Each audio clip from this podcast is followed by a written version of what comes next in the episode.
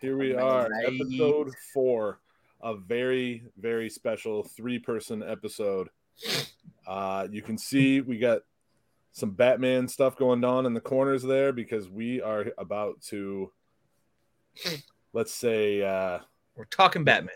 discuss Batman Yeah. uh, with the new the the Batman that just came out. Um, obviously, you know they've made what feels like about a thousand Batman movies since uh, since It's a lot more than I thought. When I looked up all of them, I was like, holy shit, they got a Lego Batman movie. Yeah, it's crazy too. If, good. if you start looking at the, um, I mean, obviously, like the um, Batman versus Superman, like Dawn of Justice, and the the Justice League stuff, and then on top of it, all the animated stuff like Under the Red Hood and Right. uh, I've Kill- never watched any of that shit. the Killing Joke. You never watched any of that stuff? Nah. that's a good one. The Killing Joke's rad, dude. No thanks. Really good. Hey, Caleb, have you seen the uh, one that they did with the Ninja Turtles? I downloaded it thinking my kids could watch it. Absolutely not. Hold up, there's a Batman Ninja Turtles. Oh That- yeah, Is it? and it's awesome.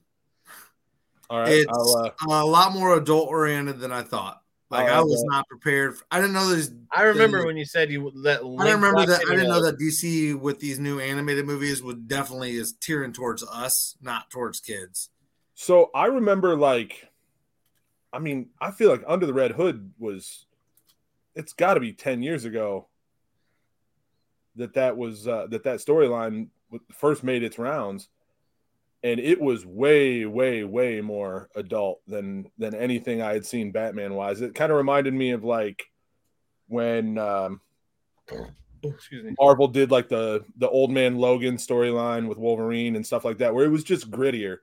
And it, this was like pre Christopher Nolan, so at the time, I mean, it still kind of is the grittiest, like rawest Batman. The the Killing Joke and stuff like that is That's more Very- along the lines of, of how very that Ninja. Turtle one is. Like within like the first 30 seconds, somebody takes like a ninja star to the, the forehead and just splits their head open. It's it's Yeah. and that that animation. I mean, obviously, you can do so much more with animation than you can with uh with live action and CGI. It- it's literally unlimited what you can do with animation. I always think of like Kill Bill, like that cut scene with uh Iroku Um, or whatever. Lucy Lucy Liu's character, Yep.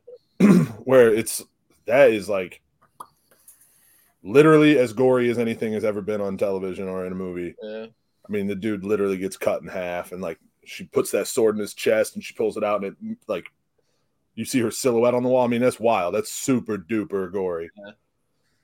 Couldn't really do that with live action. I can't. I can't imagine Lucy Liu getting sprayed in the face with that much blood. So, That would be awesome. We'll so yeah, eventually. we're uh, along with all the uh you know the the different batmans that they made obviously they made some that are just straight stinkers that we're probably not gonna argue much about bat tits. I- what's that It's that old bat tits. talk about clooney Yep. You talk about the Yeah. nipples. Everybody's pissed off about nipple armor. Everybody got mad because Batman had nipples. well of course he has nipples but does it have to be included in the suit that's really the question i mean it, it, Look it at is Val Kilmer over here. Look at Val. I know He he's ain't pretty got no six up pack like that. Mm, I bet Ben was cut up like he is right there. But Val, eh, uh i don't know man what what year did uh what was batman forever 1995 93 or some shit like that. Yeah. batman forever Right around there. 95. So like so definitely post uh post Top Gun, but by 10 years. Top Gun Well- came out in the 80s, man. Val 88 or 87. was, was Val still doing okay? I mean, I remember like uh the Saint. He had to still be in pretty decent shape for the Saint. I like that. 92 would have been Batman Returns, I think. Did think. you just did you just go audio only to look something up, Todd? Usually you stay on screen when you do research. I don't know what that what happened there. I don't know what happened there. Um Wait, Whoop. Batman no, Batman Forever was not night. You said Batman Returns? Batman Returns was 92. 92. So Batman Forever had to be 96 or 97. Yeah, probably. Batman Returns was still Keaton, wasn't it? Yeah. Yeah. That was the second Keaton. Yeah, Batman Forever was the the only Val Kilmer one. Yeah. So yeah, let's call Batman it 95, Forever was 95. 95. So I bet I bet Batman Val and Robin Kilmer, was 97. Val Kilmer was still in decent shape there. I don't know if he was in the kind of shape that we're seeing in the bottom corner of the screen right now. I don't know if anybody, any Batman's ever been in that kind of shape. Especially Keaton. Right. Keaton, he was, Keaton he was- was never cut up like that. Keaton was dad bod Batman. Yeah, he was. How old was Michael Keaton in 1989? That's the real question. He's got to be like around my parents' age. He's got to be. What's what? What year was he born? 54, 55, Who? Michael Keaton? 51. 51. So he was, he was almost 40 years old playing Batman, Yeah, he was 38, 39. and then 40 when they did Batman Returns. Yep. So is he? He's the oldest Batman then? I think Ben's 40. Oh yeah, Well, yeah, yeah. Keaton's coming back for this Flash movie. For what? Michael Keaton is back as the Batman from the 89 Batman film for the new Flash movie. Are they Okay. gonna? Is it gonna still be in like the whole Tim Burton realm? Like yeah, because it's when the Flash is trying to correct things, he's going to jump timelines. Oh shit! His Yeah. IMDb's got Batgirl and that Flash. They're He's They're got both back. it's the old school Tim Burton emblem on his chest. Like, it's going to be awesome. that's So crazy. so when I was I did a little bit of just like earlier, I didn't want to come in completely unprepared for you guys to to roast the Christopher Nolan movies. So I I did a li- just a, a touch of background at Uh. bat background even. Um and like I was talking to Danielle, my you know, my wife. I was saying like that original the original to us, the 1989 Batman Sure. here, you know, from from here on referred to as the original because I don't I didn't really watch the TV show till I was a teenager, you know what I mean? Yeah. The old Adam West stuff and it's entertaining, but it's not my Batman. So I remember watching that VHS at my aunt's house, the very first time I ever watched a Batman movie. And that VHS box, do you remember it was just a plain black box? It didn't say Yeah. Batman. It just I had owned the, it. I, I had it. it just had the logo on there and it Yeah. wrapped just barely around the side of the screen. It like it didn't fit. Oh my god! Like how genius of a of a move was that to not have it fit directly on the front of the screen because that stands out in my head. I'm sure you guys too. I when I was a kid, my dad bought me that for Christmas. It was a hundred dollars. It was a hundred dollars. For a VHS, Buy thing, that VHS when I when we bought because it had just come out. Like and uh, that's at wild. the Delmar Video where we used to get videos from, you could buy the tapes outright and like That right there was a that's a reference. Delmar video. oh yeah. Dude, we remember used to go there every Friday night. My old man would take us, and everybody was allowed to pick out one movie. And it was Friday night after he got paid. We would go to Ryan's or Old, old Country Buffet every time. We, and after Ryan's, we would hit old Delmar, and he you were allowed to pick out a movie. And I picked that movie out probably four weeks in a row. And he was like, "I'm just gonna buy that movie." I'm just gonna buy it. because every week I was like, "Oh, I'm watching Batman, of course." And then me and my brother were both like, "All right, I'll pick Batman and you pick something else that we want to watch because we had two sisters and we didn't watch their bullshit movies.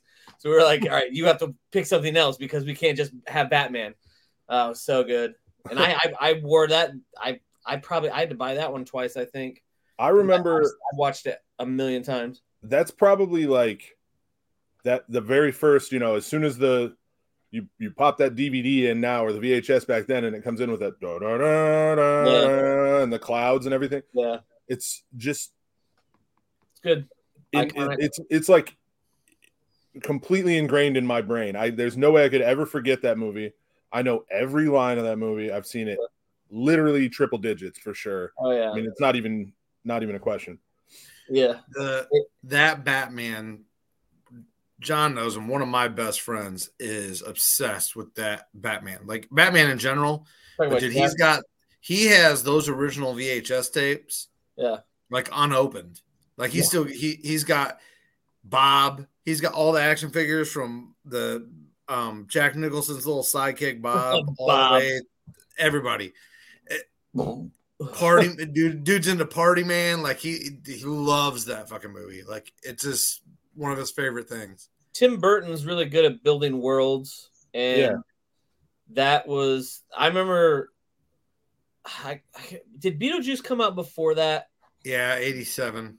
Yeah. Okay, so I had seen Beetlejuice, and it was the first time I remember going, the same people made this movie.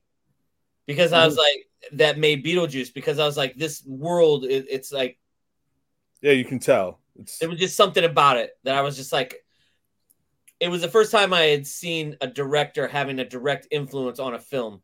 Yeah. And, and I was like eight, I was eight or nine years old. And I was like, why does this seem so familiar? And then it was like the soundtrack with Danny Elfman, like everything about it was like, oh, it's Beetlejuice. It's just like Beetlejuice. yeah. Great. We get to do the rest of this thing with Danny Elfman. Nice Family Guy reference. Yeah. So, uh, yeah. I, now I'll say, coming off of the 1989 Batman, I'm not a huge Batman Returns guy. I think that the Penguin is great. I think Danny DeVito's Penguin is is a great character. The rest of the movie, I was always just not super into. Yeah, it wasn't as good as the first one to me. No, I mean definitely not as good as the as the first one. And I think If I were slope after that one, though. what's that? but this is the thing: a lot of like the critics have returns above the original.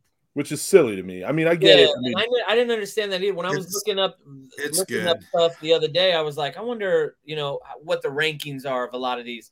And I looked up five guys, and they all had returns above the original Batman, and I was like, I I maybe like I- returns a lot. They all quote it's Christopher Walken's character. They really That's what I was going to say. I was going to say Walken, Walken, and Schwarzenegger have a, or not uh, Schwarzenegger. Um, um, Danny DeVito have a lot to do with that. And I like Yeah. the Batman and Robin. Schwarzenegger is like the only thing every anybody ever has good to say about that, which is hilarious to me because I think it's not a great, not a great. because it's villain. over the top. That's why. I remember it's just watching that movie. We were at a party once and they put that movie on. I was like, why are you guys watching this terrible movie? And I was like, this movie's so bad. I go, this sequence, and it was the sequence where the rocket was going up in the air and they they shot out of the side and then they surfed down back Yeah, on on top of the doors. I was like, this is absurd. Like, how do Yeah. you people like this? well, Schu- Schumacher kind of went with like the fifties, yeah, which is cool, but it sixties, just like the old, whatever the, the old school campy, like Yeah, over the top character villains. Like there's got to be a line though.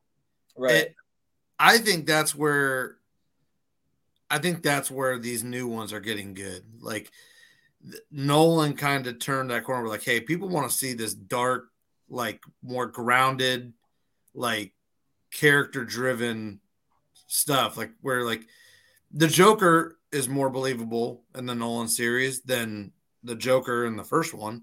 yeah. Like you're kind of like, okay, this dude's a psychopath. Like this Right. dude's like a legitimate crazy person. right. Well, and I think you you hit on it there in the like the word grounded because everybody always oh gritty dark you know those are the words that everybody always uses for the the Christopher Nolan stuff.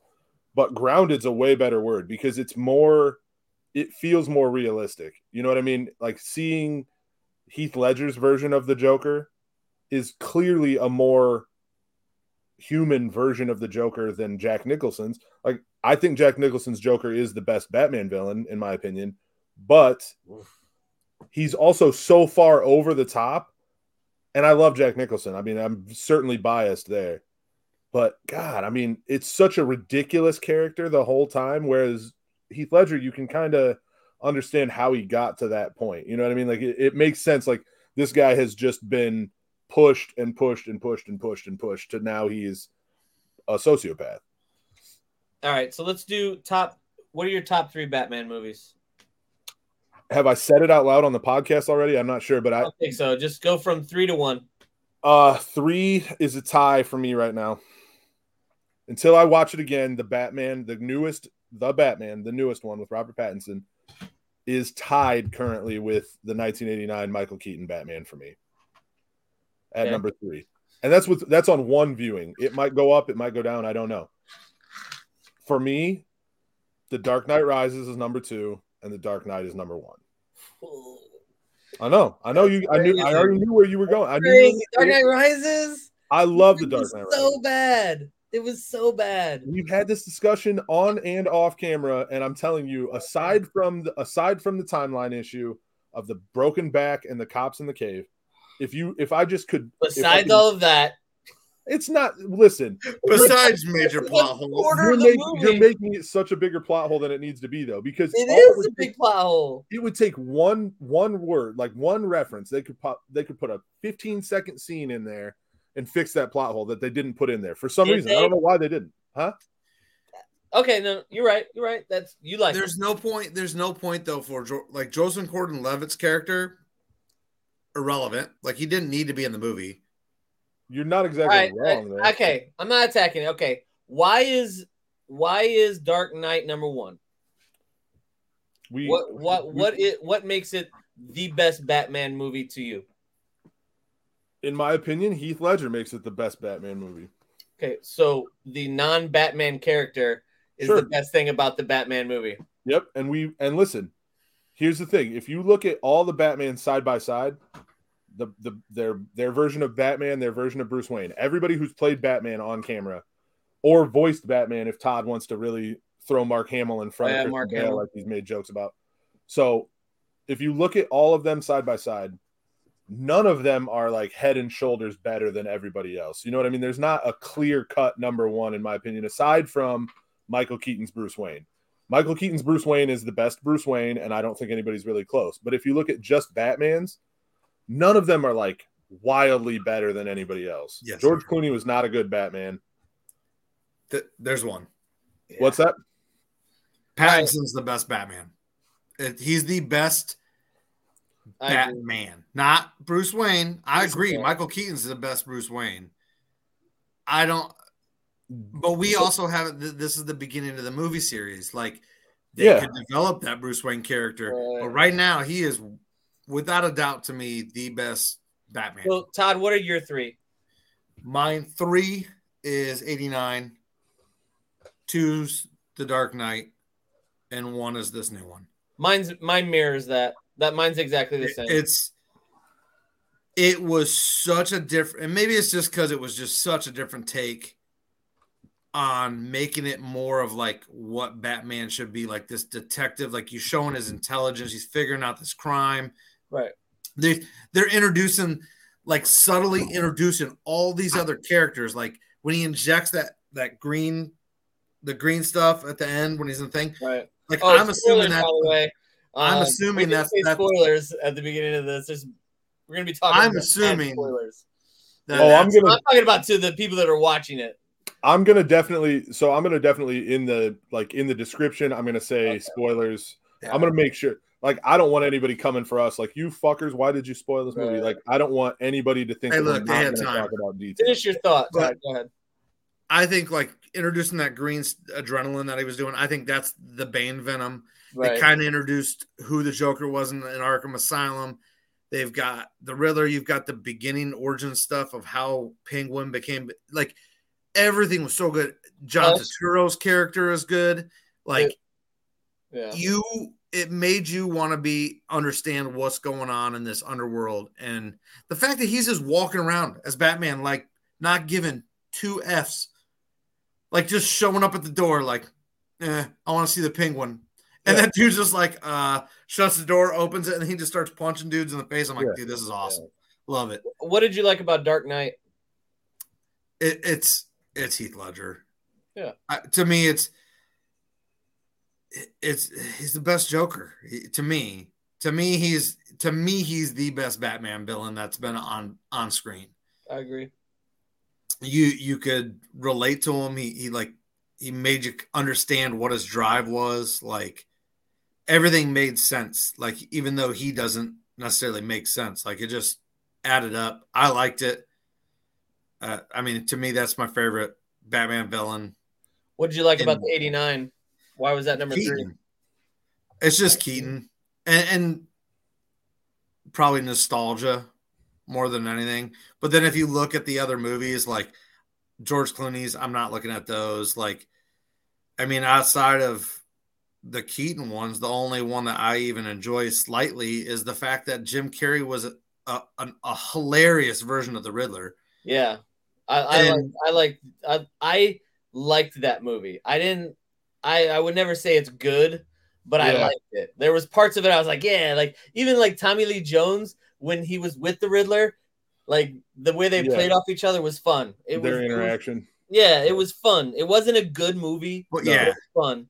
Well, even even like my thing with Batman Forever, I watched that one a ton too. I've probably seen that one like Yeah, I've seen that one a lot.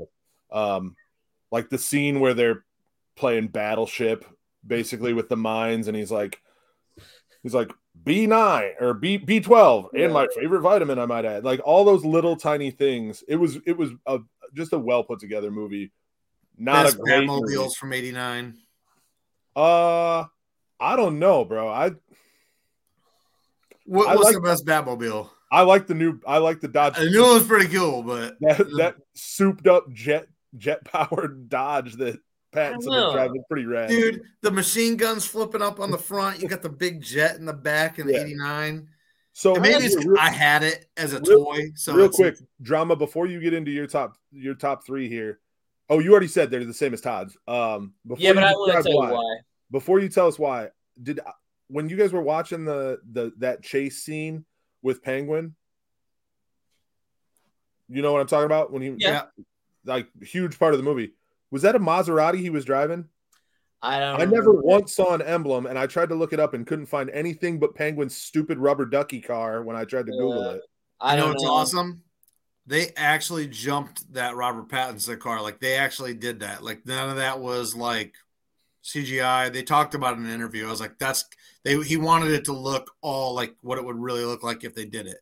So they actually did all that stuff. That was pretty awesome. That's uh, not as cool as the them building like a 12 mile stretch of highway for the Matrix, but it's still pretty cool. Yeah. so film wise, 89 is third because of the aesthetic and Tim Burton and Michael Keaton. I liked Michael Keaton a lot. He wasn't believable as Batman though for me. He wasn't a believable badass. I had seen Mr. Mom. You know what I mean? Like I had seen Gung Ho. Like Michael Keaton, it, it and it almost took you out of it because of you're like, ah, it's Michael Keaton, man. Like he's not, you know, like that's why George Clooney never made sense to me as Batman either, because it's like it's George Clooney, man. That's not George Clooney's not the guy you thinking is out there kicking ass and you know what I mean, taking names, stuff like Sure. that. So the him as Batman just threw me off. He what I thought he was the best Bruce Wayne as well. Um, just because he spent this is the other thing. He spent the most time as Bruce Wayne. You know what I'm saying? Him and Christian Yeah. Bale are really the two guys that spend Yeah, they focus. in their films as Bruce Wayne. Yeah, they focus quite a bit more on Bruce Wayne as Right. a character. In, the George yeah. Clooney one, the Val Kilmer, one- the Val Kilmer one. The only time he was Bruce Wayne was when he was on that date with uh, what's her name? with Nicole Kidman. Yeah, Was that Nicole Michelle Kidman? Pfeiffer. Michelle, Michelle Pfeiffer. Pfeiffer. no, you talking about Nicole Kidman. was- Catwoman and No, Batman Val Kilmer. Val Kilmer in Batman Forever goes on a date with Dr. Chase Meridian, which is played by Oh, Nicole yeah, it is Kidman. Nicole- Believe me, Yeah, it's Nicole Kidman. Who's the Don't- girl in the '89 Batman? I thought that was Nicole. Kid- That's uh no, that's uh, blonde. Kim Ba- Kim Kim Basinger. Basinger. Kim Yeah. Basinger. Okay, yeah, yeah. But anyway, they Michael Keaton and Christian Bale, I think they spend the most time as Bruce Wayne, so they're the the best Bruce Waynes. Vicky Vale was Kim Basinger. Vicky Vale, yeah. Um, but other than that, the Joker character was awesome when I was a kid. Like uh, the '89 Batman was great. The opening sequence where he's, you know, they're the the guys rob Yeah, there somebody. ain't they're no up on top of that yeah, that uh that roof counting their loot up, and Batman Yeah. just shows up and kicks their ass. Like that's yeah. that's Batman. You know, I, that that scene, that that opening scene where the guy's like, he's like, "Hey, you want a cut of this money or what?" You know, like Right, that whole yeah. scene. I, I'm I swear to God, I've seen that movie a hundred times. Right. And the other guy's like, "You shouldn't have killed that kid, man. You should have put a gun on that kid or whatever." And he's like, right.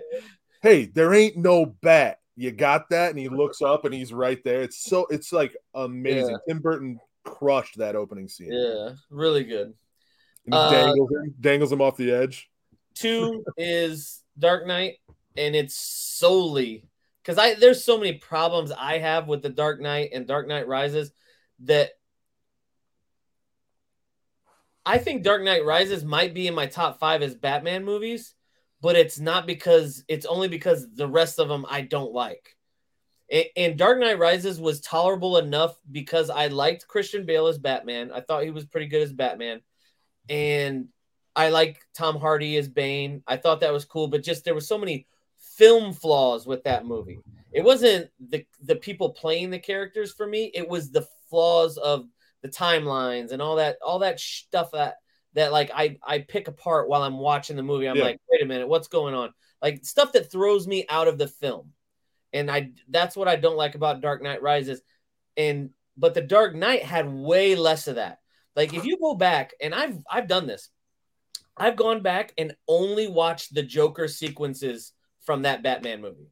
Only watched the Heath Ledger scenes because they were that good. The scene with him and Harvey Dent, where he's talking about I'm a dog and I wouldn't know what to do if I caught one. His Yeah. little mannerisms, everything he does in that sequence, like I don't know if Christopher Nolan was like guiding him through that or he was just doing it naturally, but it was it, if you look at his hands, when he's got his hands like this and he's like he's got the gun and he's like it's fair. Yeah. Watch his hands and his hands move so naturally and so crazy. Like a, I've no crazy people in my life, and Yeah. the way they move and their mannerisms, it was perfect. And that's why, like, Yeah. you have to put that at number two because it was a flawless villain. Flawless. Now, now every me single time he was on the scene, on the screen, it was captivating. Now let me ask you this: we we briefly touched on whether or not Heath Ledger's uh, his performance would have been as revered as it was if he hadn't died. Right. Uh, I think we all agreed that obviously it added mystique to it, and it It probably was was, romanticized a little bit, but But it was still it was still it was too good. so good. It was still too good. And you guys both think that he's the best, the best Batman villain. Yes. Yep. Yeah, I think on screen, I, I like Jack Nicholson as, and I even said before I went to go see the Christopher Nolan Batman, I said, I go, there's no way he's better than Jack. There's no way. Yeah. I, I walked out of the theater and I went, he's better than Jack. I was on so I was on the same in this that same boat. I mean, I'm such a huge I like I said, I'm a big Jack Nicholson fan. I always have been.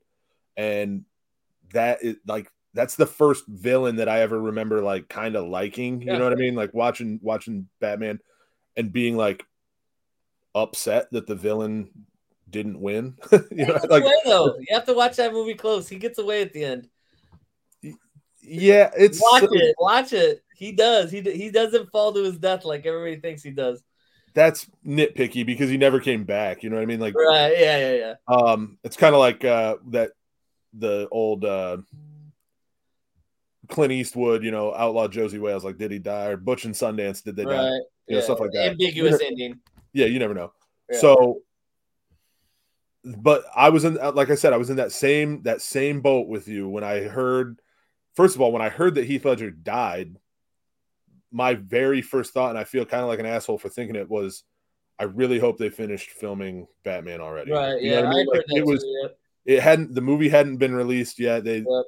So i immediately like looked it up. They said they were in post-production already. I was like okay i can't wait to see this now especially once the you know the the news started circulating that it was you know he died the way that he died under pretty mysterious circumstances really. You know was it him? You know did he overdose? Whatever blah blah blah. How much did the movie really cause him to lose his shit? And then you watch the movie and you're like oh oh yeah he was immersed Yeah. Um Absolutely. It was. and yeah i mean it is it's a great performance i still i st- he's number two and it's not he's not far behind jack nicholson for me uh, and it's probably a little bit like what todd said the nostalgia of jack nicholson see, I rewatched the Batman, the the '89 version after Dark Knight, just because I was like, "Is this in my like?" I even thought to myself, I was like, "Maybe I'm just romanticizing this." And it's not that good, and it was. It. I. I personally. I mean, it's personal opinion, though. I mean, Right. I think it's not even close that Heath Ledger was the best villain. But I think Right. that's the one thing that stands out, and that's why, like, when I argue my point for why I think the Batman with Robert Pattinson is the best Batman movie is because the best thing about this Batman movie is Batman. can you Like- say that about can you say that about any other batman film No, the no, that's well, the Michael Keaton one, I guess. But that was that's because when I was a kid, I wanted to be Batman, and I think of it like I'm a kid. You know Sure. what I'm saying? So it was like Batman was the shit, and he was better than Joker. Now I can tell you right now, the performance of Joker was better than Michael Keaton. But when I was a kid, it wasn't even close. I wanted to be Batman, kicking ass. You know? Oh, that's so wild because that's the like I said, it's the first movie that I was like, I was all in on the villain. Yeah, I liked Joker as, but it was for me. It was Michael Keaton, Batman, bro. I wanted to be Batman. I wanted to be out there, dude. I I was trying to save up. There used to be like those catalogs, and I tried to save up for those like real life Batman. Like I wanted to be that shit, man. Oh I- yeah, like the belt, the utility belt, and all that Right. shit. Like, yeah, I know what you're talking So for me, it's a romanticized thing. Like I I think of that Batman and go, I really like that Batman. See, I was that Batman age though when like Batman Forever came out. Right, Like Batman the animated series was the biggest thing of Batman when I was a kid. Like right, Kevin Conroy and Mark Hamill were the biggest thing. right. Like that was most of the Batman toys. That was the only reason I saw those other movies. Like right. went back and saw Batman and Batman Returns because I can remember Batman Forever. I actually think I might have seen that in the theater. I did. I'm Yeah. pretty sure that I'd have been like because I was only three when Michael Keaton's Batman came out. right. I, So mean, I was only six. You know what I mean? Like, Right. I was eight. Yeah. So the reason I think Bat the Batman is the best movie, it's not because it's got the best villain, and it's not because it's got the best storyline. It's because it film wise, it's the absolute best film. Like the pacing of the film is perfect. The music score is absolutely perfect. well, I I love the Nirvana, the usage of the Nirvana. Oh God, well, and even Yeah. that, it, even the if you the sound ambience when he's Mhm. like detecting and stuff, like it immerses you and it gets bigger and bigger and bigger, and then when Yeah. he comes, like it snaps as an he's idea, figuring stuff out. Yeah, right? So the that right there because it makes it an an immersive experience to me, and not just like I'm watching a movie and waiting for sound to happen. It's the sound is causing me to get into the film and like I'm in Batman's mind while he's solving this puzzle, and the Yeah. the music and the score is literally pulling me into it. And that's It's- like that's something that's it's because of the way the film's made. It's not anything that and and uh the Christopher Nolan Batman did it to a certain extent too. It has a very distinctive when you hear the song the the score for the Christopher Nolan Batman, you know it. You're like, "Oh, that's from Batman." yeah. Like that's from the Christopher Nolan Batman. That's how this score is right now too. It's not just that Nirvana song because that Nirvana thing is super Oh, popular on like TikTok right now. yeah. Oh, they used it so well. Yeah. But it's the Batman score, the Mm-hmm. original score for the movie right now. That's very like people It's- are using it on TikTok right now as well. when you're Um, talking about like how you feel like you're solving the crime though like, Right. it- it- it's even when you're noticing the subtleties of the other characters like Right. when he walks into the first that first guy that gets mur- that uh gets murdered with the carpet right. uh, tool right. the tool had hit the floor and when Right. batman walks in he like looks down at it Right. he's and seeing he's assessing you- all this stuff and Yeah. nobody else saw it and the one the one girl that's taking the pictures is like watching them and she's Right. like oh my god i He's missed that she walks over starts taking pictures Well- they're they're realizing like oh shit he's figuring this out faster than we are Well, and I like I like the way they did that with the occasional use of the first person. You know what I mean? Like I hate it when a movie like overuses that first person where you're like I, I know you know what I'm I know you know what I'm talking about where the they over and under look. So there's a camera. They Yeah. look, it looks. Yeah, yeah, yeah. and they try to use it for emphasis on certain things. right. It was su- it was really well used in this movie. It was very subtle but still got the point across, especially the the spots like Todd's talking about where they wanted you to see exactly what what Batman was seeing, but they didn't want it to be like a ooh, like ooh, look, it's heat vision. You know what I mean? Like so often they use like thermal vision or night vision to show these like first person views to really overdo it, in my opinion. And this was way more subtle. It was really great. I don't I liked. Um, I don't want you thing I- guys to think that I'm like shitting on the new Batman movie. No, no, no, no. I also liked that the combat sequences were more believable than any other Batman movie. Um, I thought Dark Knight was close. The the Dark Knight Rises, all the rest of them were they're cheesy, but this one was like Batman was getting hit with baseball bats and going down. Like, you know what I mean? He wasn't just walking through everybody. Like there, there's that sequence Right. where he had to hit him with the adrenaline burst to get up and just pound that dude. Yeah. Like all of that is it adds to the this guy's just a regular dude. He's just a regular guy Yeah. in a bat suit. You Oh, know? so- I wanted to I wanted to circle back on that, and you just reminded me of it when you were talking about the 1989 Batman. Like part of the kind of the disconnect is not believing that Michael Keaton, right. like him not being believable as Batman because you've seen him in in Mr. Mom and stuff like that. sure. And and I agree, I I definitely agree, but I mean, if you were to rank like the physicality of Batman, Ben Affleck's got to be number one. Yeah, but he didn't he never had his own Batman movie. Like I don't He's even still, count he's him still as Batman, Batman. sometimes. He's still Batman. no, he's still Batman. I agree, but he's in, in physicality wise, yeah, he's probably the biggest, baddest one of the bunch. So- he- Affleck's like six five or something like that. He's, He's like dude. six two, six three. He's big, Yeah, but he's not like a dude. monster. Now, but here's my question: Aside from him, are there any Batmans, like actors that have played Batman, that you think of as a badass? I mean, I don't even really think of Ben Affleck as a badass. I can, I know he can play a badass, but like, I have that disconnect with Val Kilmer, George Clooney. Val Kilmer wasn't a disconnect for me because I saw I'd seen Willow and I'd seen him kick ass as Mad fucking Matt Mardigan. Morgan. Sure, So like for me, Val Kilmer was believable as Batman. fifteen years later though. Nah, It's eight, nine years later minimum. What year did Willow come out? Willow was eighty nine, I think, eighty nine or I ninety. think it was before I was even. It might have been before I was born, bud. Nah, dude, Willow It's wasn't. pretty- that, isn't that All right, old. so either way, even if it's 89, and there's no way it's 89 for the record, but even if it were, you're talking seven years later. Oh, I'm sorry, it's 1988. Oh, was it? Yeah, yeah, dude. Willow's an old movie, but like I, I mean, Any, anyway, right? the last thing the last thing that I remember seeing Val Kilmer in pre Batman Forever is like we were saying earlier, like The Saint. You know what I mean? Like that's around that same time frame. That was You know, after, but yeah, Top Yeah, Gun. like- But well, Top Gun was certainly before. That's like Willow era.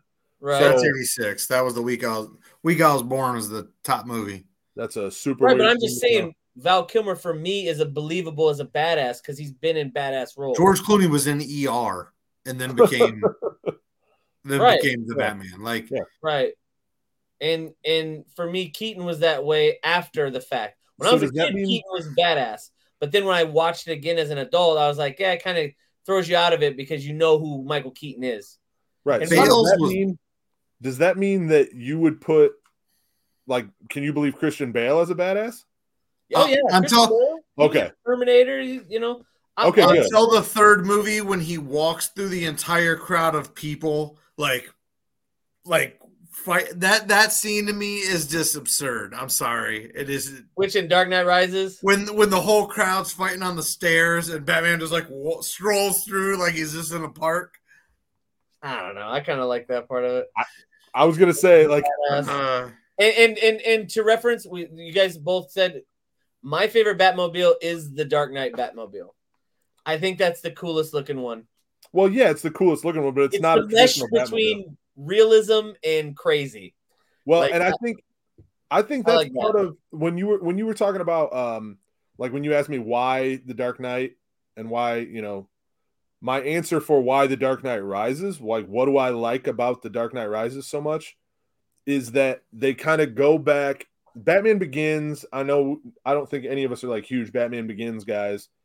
Um I like it better than Dark uh Dark Knight Rises.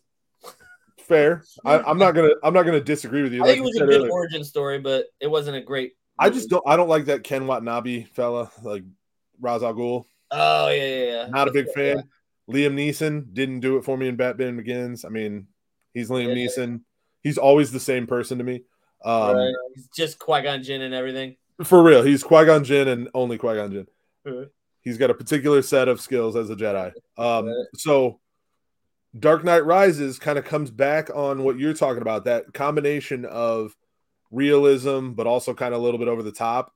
Sure. and like the the idea that Lucius Fox, Morgan Freeman's character, with like the research and development and all that stuff, like I I really really love all that stuff that they do through both the Dark Knight and the Dark Knight Rises with like the Wayne found or like you know the Wayne Foundation and uh Wayne Corporation having all this crazy ass technology that he's Yeah. been hiding from the world. I I love that aspect of those movies too. Yeah. Um, I I liked Robert Pattinson as, as Batman. I thought it was the most believable Batman. That's why I like the Batman. Is He's not a tough guy though either. yeah, but the thing about Robert Pattinson, and I said He's a Todd, vampire, Todd bro. knows this. I said it the moment they. I said this to, the moment they put him in there as Batman, and talking to attest to this. I said he's going to be good. I said it's going to be a good Batman movie. I like the director, and I Robert Pattinson. People, people shit on Robert Pattinson because of Twilight, right? Everybody's like, "Oh, Twilight movies." And I don't necessarily shit on Robert Pattinson. I think he's an okay actor. I just I think he's an General amazing public, man. actor.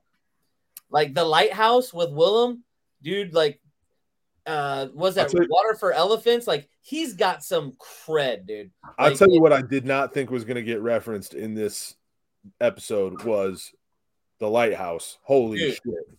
It's yeah, you've seen it. Oh yes, sir. It's Yeah. amazing, right? Dude, The Witch is The Witch is one of my favorite movies. So of course I Oh, watched yeah. The Lighthouse too. Yeah. So like I I look at Pattinson from the like I saw because I was like the same way. I you know me, every werewolf movie I've that's ever been out, I've watched. So I went and saw Twilight and I hated it. But it was one of those things, and I hated uh Robert Pattinson in it. He was terrible in it. He was totally monotone. Like it was There's just no there's not a single through how many how many Twilight movies are there? There's like six of them or something. I can't remember. Is there six? I think From from my left, I just heard my wife say there's four. Yeah, Anyway. think there's four. Yeah. There's Anyway, four, but you got to remember he was also at the same time he was in Harry Potter. yeah, he was Cedric Diggory Yeah, but he too. was only Yeah. in one Harry Potter, right? Uh, he was in Just in the one. I think he was in two. Was he? I think he was in two. He was in the one where he's where the Triwizard tournament, obviously, but Yeah, me and my daughter are actually going to watch that one this weekend. Goblet of Fire. That's the one that he. Goblet of Fire. Yeah, he's in one. That's the only one he's He in. dies in that one because he he's the one he's the one of the kids that dies in it. Yeah. right. He's the he gets murdered. Yeah, him and Harry. Him and Harry touch the port key. The Goblet of Yeah, Fire. yeah, yeah, tournament. yeah, at the same time. Um, and then yeah, Voldemort's like, "Kill the spare," and he. Did you see Water for Elephants? I don't think so.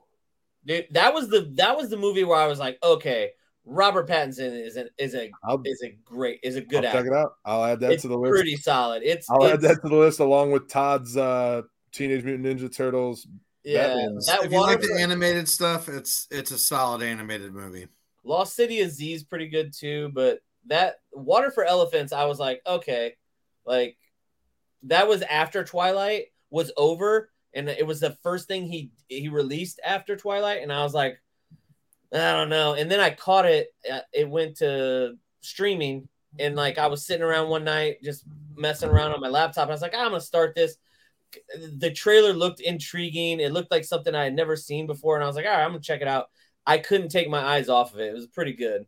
The whole movie itself isn't that great, but Robert Pattinson was really good in it. Uh, who else is in it? Um, oh my god. Oh, Christoph Waltz is in it. So like, Oh, yeah, and I was like, that was, I believe, right after Inglourious Basterds. It was the first thing Christoph Waltz did. Christoph Waltz is like infallible. That dude, Yeah, dude. Like, he, he is batting a thousand. yeah, he. Even that, what was that terrible that Green Hornet movie he did with Seth He- Rogen? Or, Yeah, he was still the best. He was still the best part of that movie. yeah, the best part of the movie. Yeah. But he's in that uh Water for Elephants, Reese Witherspoon. It's it's good, man. You should check it out. I will. I think you like I'll it. definitely check that out. Uh, so as we were talking about that, Danielle just said that uh, she saw some video, some TikTok or something where Pete Davidson or an interview. You know Pete Davidson is, right? Yeah. Everybody loves Pete Davidson. He said that Good Time is the best movie he's ever seen, and that's got Robert Pattinson in it. Oh yeah, dude. Uh, that I didn't watch that one yet either. It's all about know, drug never seen that. I addiction. Yeah, it's all about drug. It's crazy. I it's it's on my list. I have it in uh It's I, I don't know what it's on right now. It's either on, on Netflix. Video or Netflix. I have it in my queue and I haven't watched it yet. But that's I've heard because he's got like a mustache and he's like a like Yeah, some look- kind of drug dealer and shit. yeah, like his Yeah, brother is like it yet. his brother has some sort of like mental handicap or something. Yeah, yeah, yeah, yeah, yeah, Yeah. yeah. yeah. I'm I've you. I've probably like almost hit play on that one to start it up like half a dozen times and just haven't done it. really. Yeah, I don't, I don't, like I said, I wasn't shitting on Robert Pattinson. I don't think Robert Pattinson's that bad. Aside from the Twilight movies, nobody, nobody put in a good performance in the Twilight movies though. No, Like they're all so bad. so bad. This They're and all what sucks bad. about that is the story really isn't that bad. No, I've never read the books, but the story itself seems like it's probably a pretty good story as far as the Yeah. books go. I've just never really devoted any time to it. yeah, it's it's it's awful. The Like- movies though are just not good. I've watched all of them because I've got, you know, women in my life. It's But- not just the movie; it's the acting. Everybody, because That's what I'm saying. what's really crazy. Kristen, what was her name? Kristen Stewart. Kristen Stewart. I just watched a movie with her in it called Underwater. It's like a horror movie about like these creatures underwater and shit. It, it was okay, but she was so much better than I remember her in Twilight in that. And I was like, like you're either getting better, you're taking acting lessons, or the the guy that directed Twilight just was absolutely was just awful. bringing out the absolute worst in Right. all of his actors. because it was just it was one of those things where I was just like, man, you're not terrible. Like, how did this happen? Like, how? Twilight's what happens when you're allowed to have a big, big blockbuster weekend of a lifetime movie. Right. That's what it is. It's just Oh, campy. it's like somebody- it's just Somebody took, terrible took a lifetime. Somebody took a lifetime movie and gave it like a summer You blockbuster something budget. crazy? This the person that directed Twilight is also the person that directed Lords of Dogtown. That's a good movie. Yeah, The uh, what's movie, her I was just saying, like, okay, maybe I'm wrong. What's her name? Uh, uh, Catherine something. Hardwicke. Catherine Hardwicke, right? Yeah, Hardwicke. Yeah. You know what else she directed? Go down a little bit. Go down to like 1996. 13 her her it's stopping at her filmography is stopping at 2003 it says 13 Oh, maybe I'm thinking of somebody else. Just saying. I thought she. She's got a few good credits on her oh she did that terrible lost boys tv movie that was bad That's not what I was thinking of. yeah it was not good i guess the best thing she ever did was lords of dogtown like i'm looking at her repertoire now i was like yeah. Uh, Lords. Of, hey, Lords of Dogtown's pretty solid, really. solid solid movie yeah Did you ever watch the uh the documentary that that was based on, Dogtown and Z Boys? Yeah Yeah. So good. I don't remember if it was a document. I've seen the story of those guys though. I- I- Have you seen Dogtown and Z Boys? That's that documentary. It's Yeah, Is it- Dogtown and Z Boys is the docu- documentary directed by Stacy Peralta. It's narrated by Sean Penn. Yeah, yeah, I've seen that. Yeah, It's really good. It's Yeah. very, very good. Yeah, I was thinking of somebody else. Hold up. I don't know who I was just combining with uh, Catherine Hardwicke. Yeah, well, and she did all the Twilight movies. Ooh. She directed every one of them. yeah. Uh, okay, so while I have IMDb pulled up, when like I said earlier, I was doing a little bit of like background so you guys wouldn't completely shred me. Remember we were talking about how bad IMDb's ratings are sometimes? Yeah. Where do you think what do you think is the highest rated by IMDb users, the highest rated Batman movie? Dark Probably Knight. Dark Knight. Right, right. now. Well, it's either that or the Batman right now, one of the two. No, it's the Dark Knight. Guess what it's rated? Is that the Uh, what, Uh, what's their ten scale? scale? Is it, Out is of, it out of ten? out of out of 10 out of 10 stars. uh, 7.8? uh, I was gonna say seven point or seven point nine. So for a little bit of reference, remember we talked about Denzel Washington not having any movies over like 8.1 or something silly like that? Right? The Dark Knight is the third highest rated film on IMDb. So it's like a 9 9 or Like a something. nine like even. It is a nine even. The Shawshank Redemption number one, The Godfather number two, The Dark Knight number three, The Godfather Part Two number four. So according to IMDb users, The Dark Knight is the third best film of all time. So while I love The Dark Knight, that's absurd. That's a that's a silly thing to think about that people believe that that's a better movie than The Godfather Part 2. Ah, it's so, I so don't weird. get it, man. Like, I I've had to come to grips with like pop culture and what's popular in the culture dictates those type of numbers.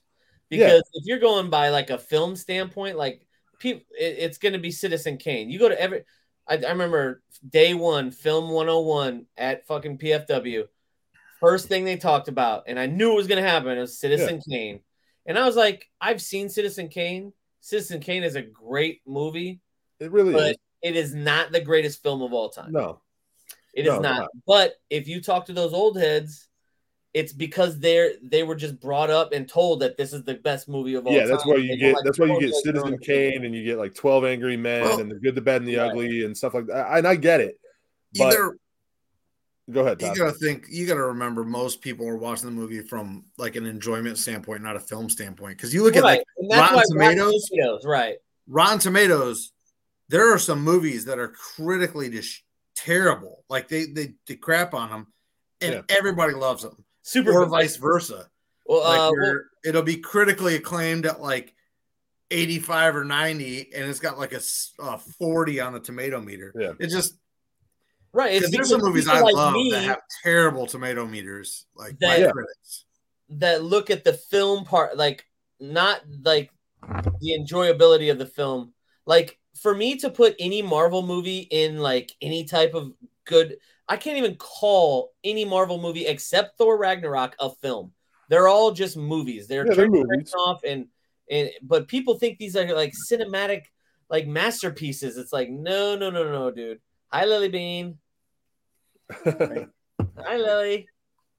Night night. yeah, and I agree with you, John. I think we've actually had this conversation like in uh I know Threads. yeah, like in in comment threads. Um I agree that Thor Thor Ragnarok is the only one that's like It's film. yeah, Right. it's not it's not my favorite MCU movie. Oh, it's mine by a lot. I got a lot. Uh, I don't know, dude. I I really like We I could like do this for a whole nother show. I got. yeah, I- this is, we, go can this- get Jesse in on this one. We'll, Uh, we'll do a whole Marvel cinematic universe. I think if you go back through me and like if if we search back through our just our messenger, me and your Yeah. personal one, I think I ranked them at one point, and I think I had Ragnarok two behind Endgame, and I think it was right after, conclusion to the story. and I think it was right after I watched Endgame. Yeah, I can't argue with that because it was a great conclusion to what 15 years of movies. Yeah, I mean, You know I mean? not not just 15 years of movies, but like shit that I've been into since I was like 10 years old. You know what I mean? Right. Like all that stuff finally getting its due, in my opinion. You know what I mean? Like the X Men movies were such a huge deal for so long, Right. and that was all the you know that they wanted to focus on as far as comic book movies went for Marvel. And I was always like, well, yeah, I like X Men, but I'm not in love with X Men. And in my eyes, I was always like, can we get some of the Incredible Hulk shit? Can we get some Avengers stuff, please? Like, I I was always a Hulk guy. I always liked Iron Man. I always liked Spider Man, and X Men were like kind of pushed aside for me. Now I love the fact that they did Deadpool too. Obviously, I was a Deadpool and Cable dude back in the day, but like I wanted that to be more intertwined. But finally, Avengers really getting its due was what I was into. Did you guys enjoy the remastered um DC the what was it the no. The Zack Snyder. Yeah this Long Zack ass Snyder cut of the that movie? I mean, It was better than the last wasted three hours I had. I will oh, say that it's better your last- than the first version, but it's still. I actually Yeah. liked it a lot. I I thought it didn't was hate pretty it. good. I didn't I didn't hate No. either one to be honest. I mean, first one. I ha- rough. I didn't like the the first version of it, but I liked the change, all the changes they made to the second version. I was like, those are all great changes. Like Yeah. they made the bo- movie infinitely better by making those changes. well, I think the that's a good- visual changes were great. yeah, Like way like changing the villain, like Yeah. making Steppenwolf look better. Oh my god. Yeah.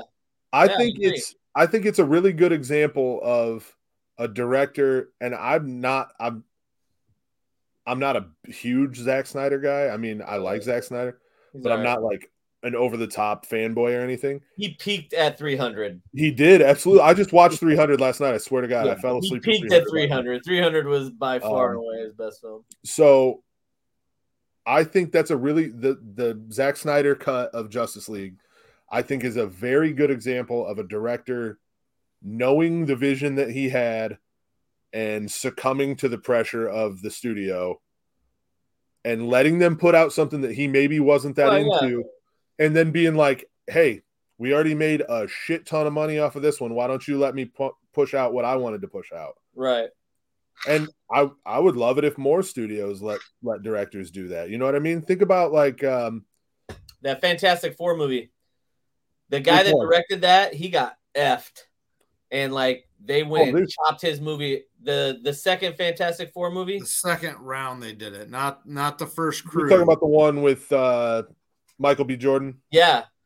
Yeah. Apparently that was like a completely different movie, and they, they came in and chopped it all up and tore it. Yeah, together. it was a it was a hatchet job for sure. Yeah. Um did you guys know that that happened with American History X too? Oh yeah. Cause uh Tony what Scott. yeah. Tony Scott is, is that his name? Tony Scott? Yeah, Ridley Scott's brother or whatever. He didn't even want to put his name. He wanted to have the directing credit go to somebody like some fake name, some made up name because he didn't want to be involved with the release of that movie. And it makes me really curious what his version of that movie would have been because Well, I know a, the guy that wrote the screenplay for it and Edward Norton hate each other.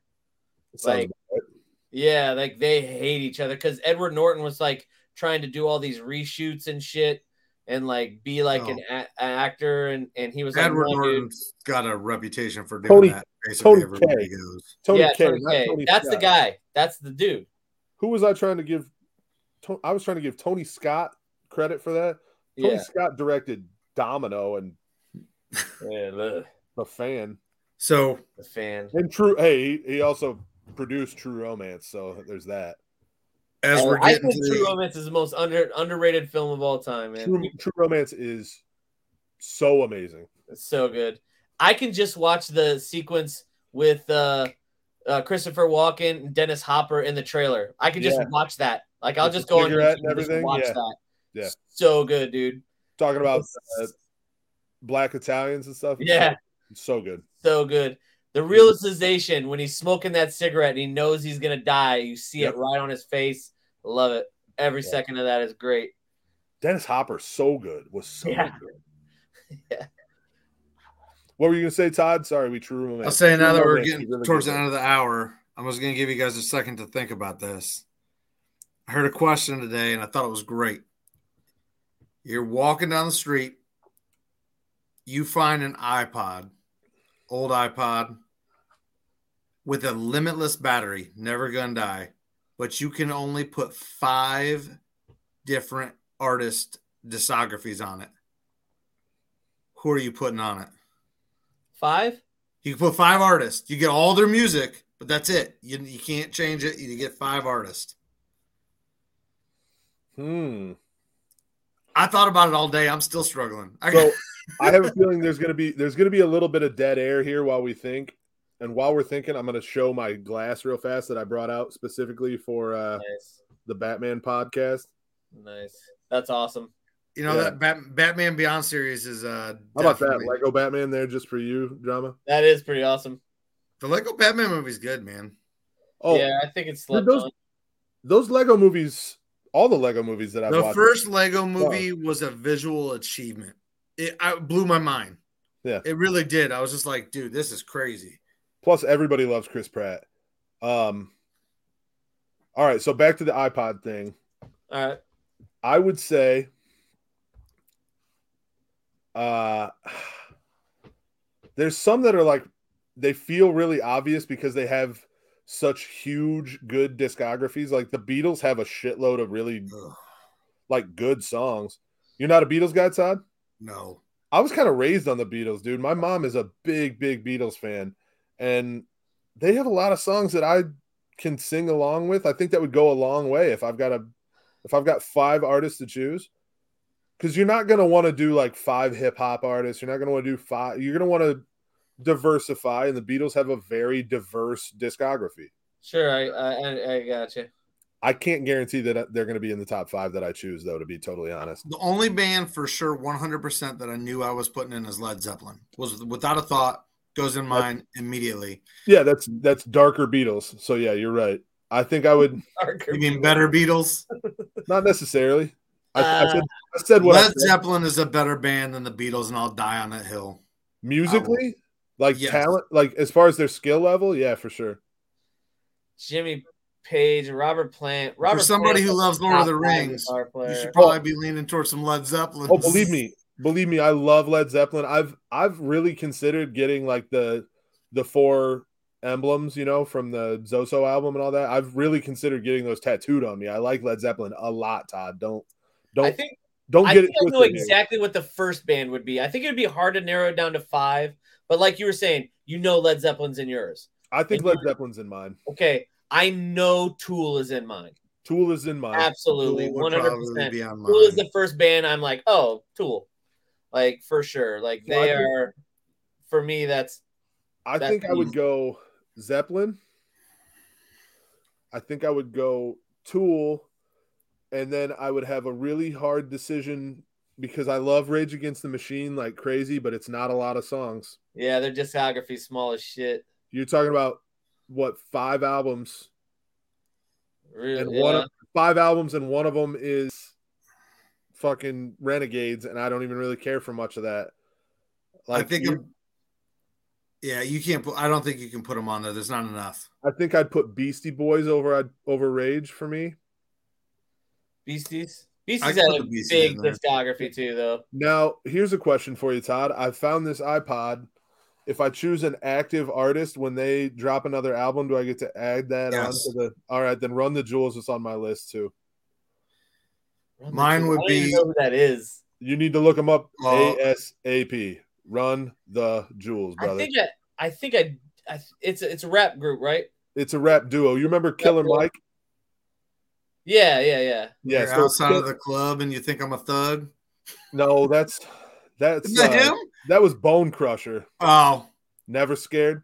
Killer Mike was the dude that did the the last verse on uh, the whole world, that OutKast track, and the whole world. Yeah. Killer Mike was the one that uh, catch a beat running like Randy Moss. You remember that line?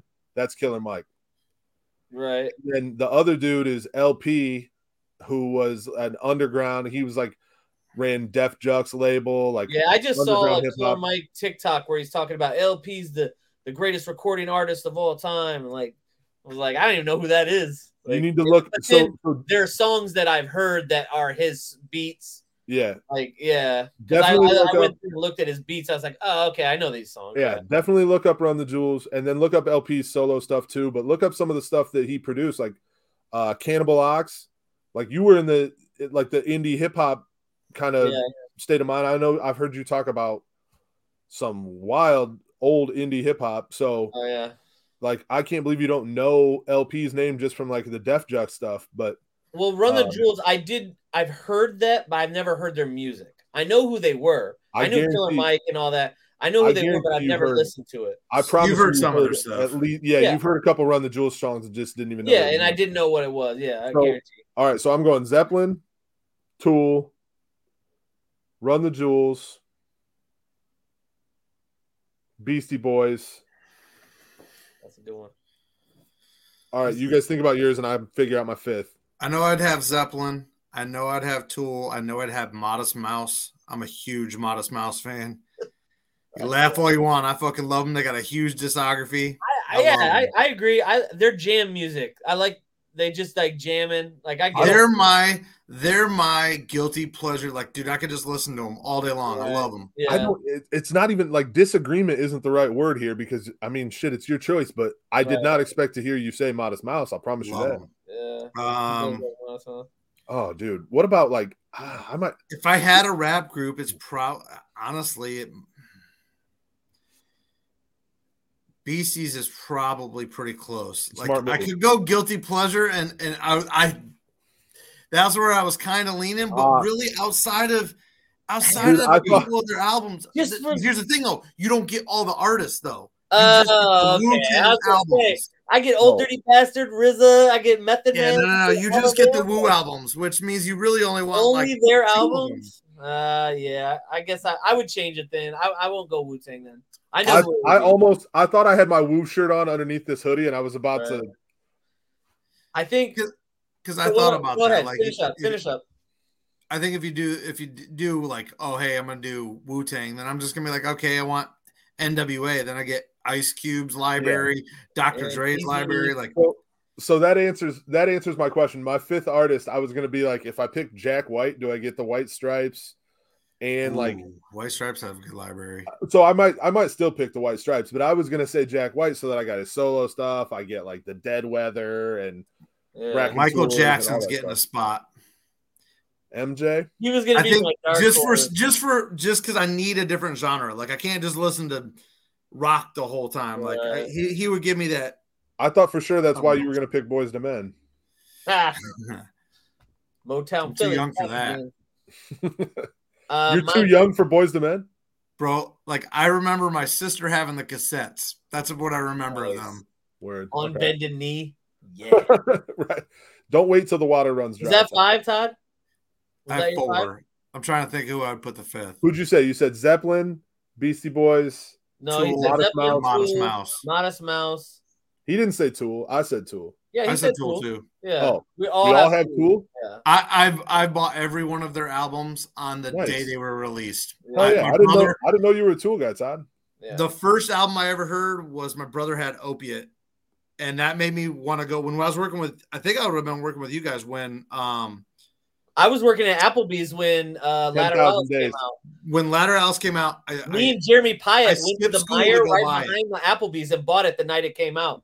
I So- skipped school that morning so I could go buy it. I Yep. showed up 10,000 late. Ten thousand days came out while we lived. Oh, at 10,000 days. That's what it was. Yeah, Was- 10,000 days. That's Yeah. the one that came out. Yeah, Those- that came, all that those came out when are I that came out when I lived in Fort Wayne because I remember Jesse bought it. Yeah. I bought it the next day. Like I have a co- I have ten thousand days in my car right now. Ænima was one of the first albums I burned. I went in my brother's room and took it off of his rack. I went up right down to our computer and burned it. It's like one Yeah, of I the first think- albums I burned. What was your fifth one then? I don't have it yet. Neither of us have Uh, a fifth one yet. So mine would be Tool, um, Michael Jackson for sure. Um, I, when it comes to the rap, it's like I was gonna take Wu because I thought I would get everybody's side catalog because I could go with Old Dirty Bastard and like that's awesome. Drama, you're about to say you're about to say bro- you're about to say Brotha Lynch, aren't you? I was I, I thought of him too. I knew But I his knew it. catalog sucks. He doesn't have a great catalog. He's got two good albums, and I know every word of them. But I think it would be Redman. I think I would take the Red Redman because I would still get Blackout album with uh with meth. that's that's a that's a Redman Method Man album. Yeah. Where Redman's on it, so I get both the Blackout albums and all of Redman's catalog is good to me. So I would probably take Redman.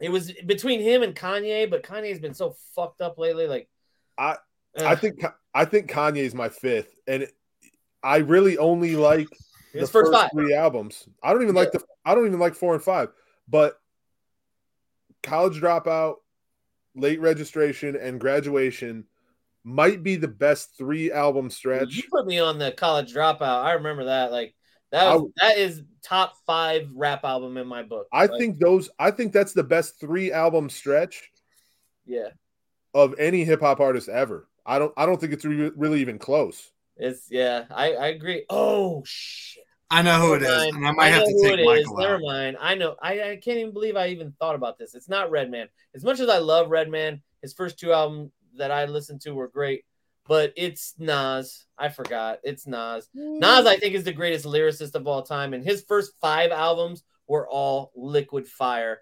So I could and I could listen to every single one of them back to back. So that it would be Nas for me.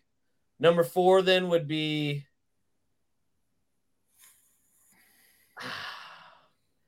probably Slayer. It would it would be between Metallica and Slayer because I would have to have a metal band in there, like a real metal band. And Metallica's first five albums are better than I think anything Slayer did, in my opinion. But Slayer's overall catalog is a lot better and fits what I would want for that type of music. I, So I think it would be Slayer. I was never a I was never a big I mean I was never a big metal guy really in general Yeah. unless you talk, I mean if you talk like Led Zeppelin being like the you know the forebears of metal music then sure. But like Slayer I never really got into. Early Metallica stuff everything up to like the Black album I think is really it's good it's super good but it never really was something that I like went nuts for They're the best live band I've ever seen. Metallica Yeah. Really? Yeah. It was. It was. See, I Tool. I think my brother live would say the same thing. seen. what do you It was. It was crazy. Like What I, do you- I, I what do you it sounded like you put a CD in.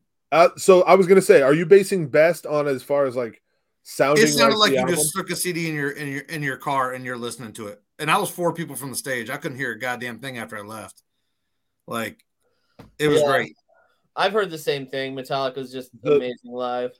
So not to get too far off off subject here, but you guys know Alt J. Yeah. Yeah. Alt J sounds exactly like their album live. I mean, like I was questioning whether or not they were really playing their instruments by the end of it. I was like, this sounds so perfect that I'm concerned that they're faking. Right. And Incubus too. I've seen Incubus three times. The first time was almost 20 years ago. Yeah. and the they're good. last time the last time was five years ago brandon boyd sounds exactly the same now as he did 20 years ago So like absur- I think absurdly good live I think I'm taking Michael out of mine. to replace him with I love Black Sabbath. I don't care what anybody else I says. was gonna say why Led or when you said Led Zeppelin, I thought To the me, band was I've got. I Black think I've got my five. I, I'm struggling right now because I want to put Black Sabbath, but I also want to put Queens of the Stone Age, and that's a weird pull todd I, I like weird bands, man. I like like one of my favorite rappers is Del the Funky Homosapien. Nobody listens like to that Del. stuff. Like I love I love some Del Del- Deltron Deltron 3030, 3000 i love Del dude. I think my fifth is Foo Fighters I can put in there. I love the Foo Fighters. i guarantee you if we asked my wife this question foo fighters would be the first band she named on the Oculus. They have like this thing called Oculus Horizons, and you To can watch like, them live, it was awesome. yeah, I watched it live. It's pretty cool. i saw foo fighters at lollapalooza last year Really, I think my fifth would be Hans Zimmer. ha that's cheating That's, That's- not cheating. that That's is I cheating. have a playlist on my Spotify. That's- is Mine's a totally Nino, just uh, weird what, shit I Ennio hear in Morricone. It's That's weird super shit I hear in cheating. movies. What? that's super cheating That's not cheating. That's easy. Yeah. That, that he's got a great catalog. Look at his catalog. Oh, That's believe me, I know. Dram- drama's like, uh, my first pick's gonna be John Williams. Um, Benito Morricone. yeah, Listen to the Hey, hey, don't talk shit. That dude's got some fire too. Like, who's Hey, your- if you want some of that, just do Metallica because you get the you get the symphony yeah, um, album, and they do the Ecstasy of Gold, and it's awesome. Yeah. what's homeboy? What's homeboy's name that did the Game of Thrones? That Ramin Djawadi or whatever. Like, oh, I don't know. But my, Drama- my version would have to be the South Park version. Wiener, floppy wiener, floppy wiener, floppy wiener. uh, That was the shit. what's the what's the line in in High Fidelity? Drama's picking side one, track one of Beethoven's Fifth Symphony or whatever. Like, Pretty much. very very safe, very safe pick. Drama, very pussy. Why you Um, bring that up? I don't know if you, John. I sent it to you today. Some other guys that have like a TikTok or a podcast, they were reading off weird stats. You know the lady that helped the Apollo 13 mission, helped those astronauts figure out how to get back. She did that while she was giving birth to Jack Black. What? She What? solved that problem. Jack Black's mother Jack Black's worked mom. for NASA and did the, and was the like person who solved one of the things that saved those astronauts' life and brought them brought them back. like but she did it while she was at the hospital giving birth. to Jack Black. I To would like Jack to Black. fact, I would like to fact check that. Dude, I was You watching heard this that on a today. It's TikTok? crazy.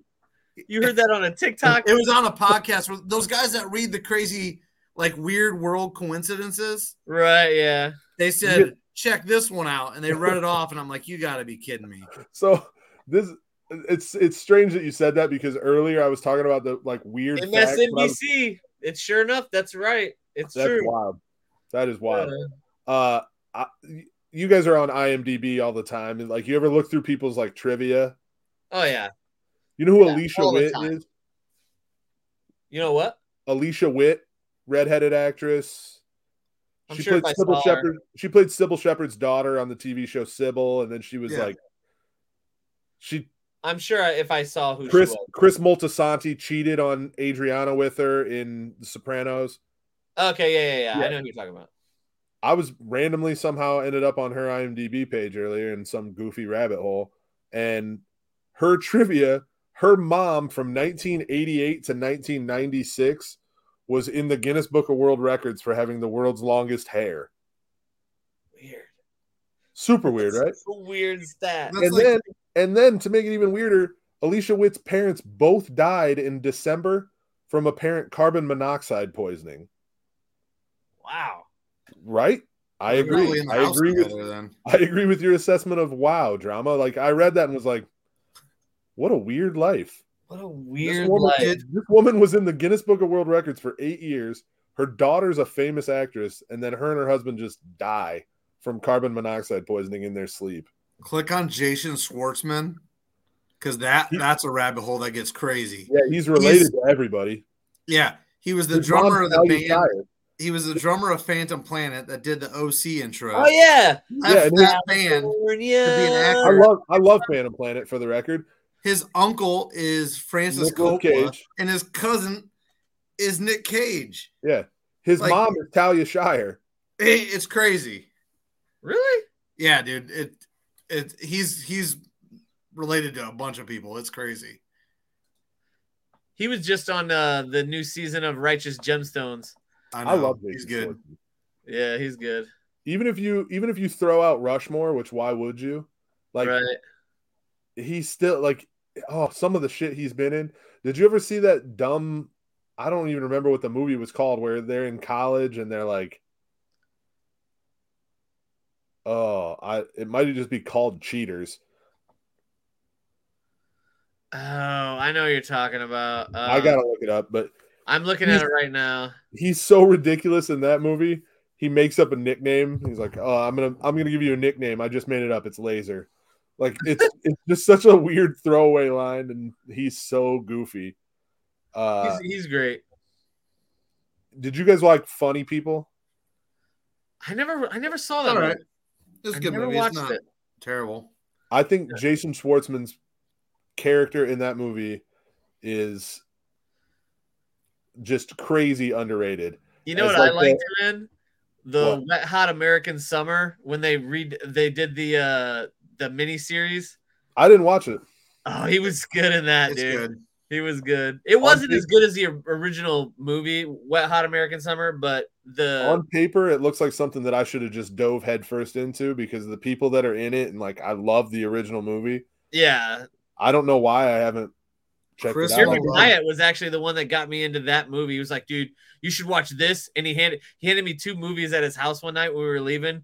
Um, I was taking James Baugh home, and he was like, Here, man, you need to watch these two movies. And one movie was uh uh Wet Hot American Summer, the other movie was Shaolin Soccer.